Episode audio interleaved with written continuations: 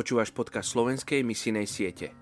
Oswald J. Smith raz povedal Radi hovoríme o druhom príchode Krista, ale polovica sveta ešte nikdy nepočula ani o tom prvom.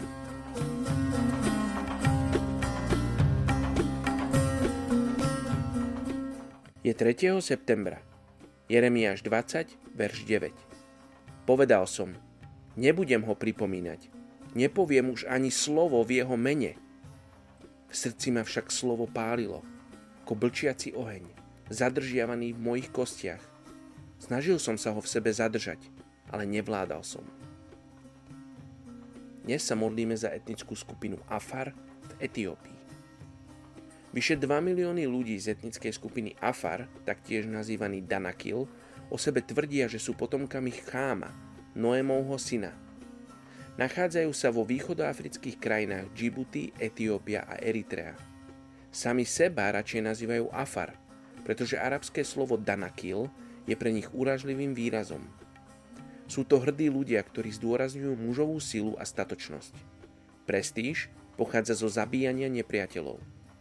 Ľudia z etnickej skupiny Afar sa rozdeľujú na dve podskupiny.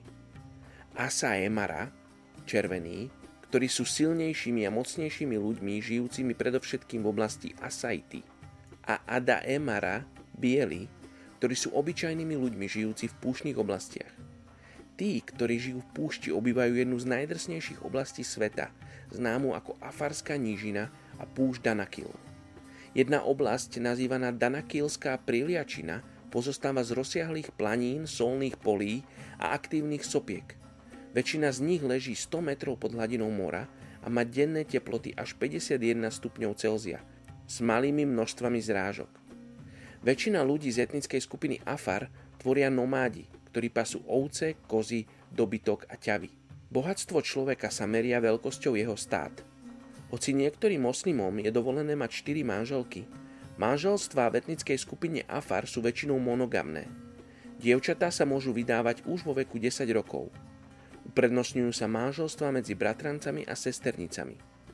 Ľudia z etnickej skupiny Afar boli na začiatku svojej histórie silne ovplyvnení islamským náboženstvom a dnes si islam stále veľmi vážia.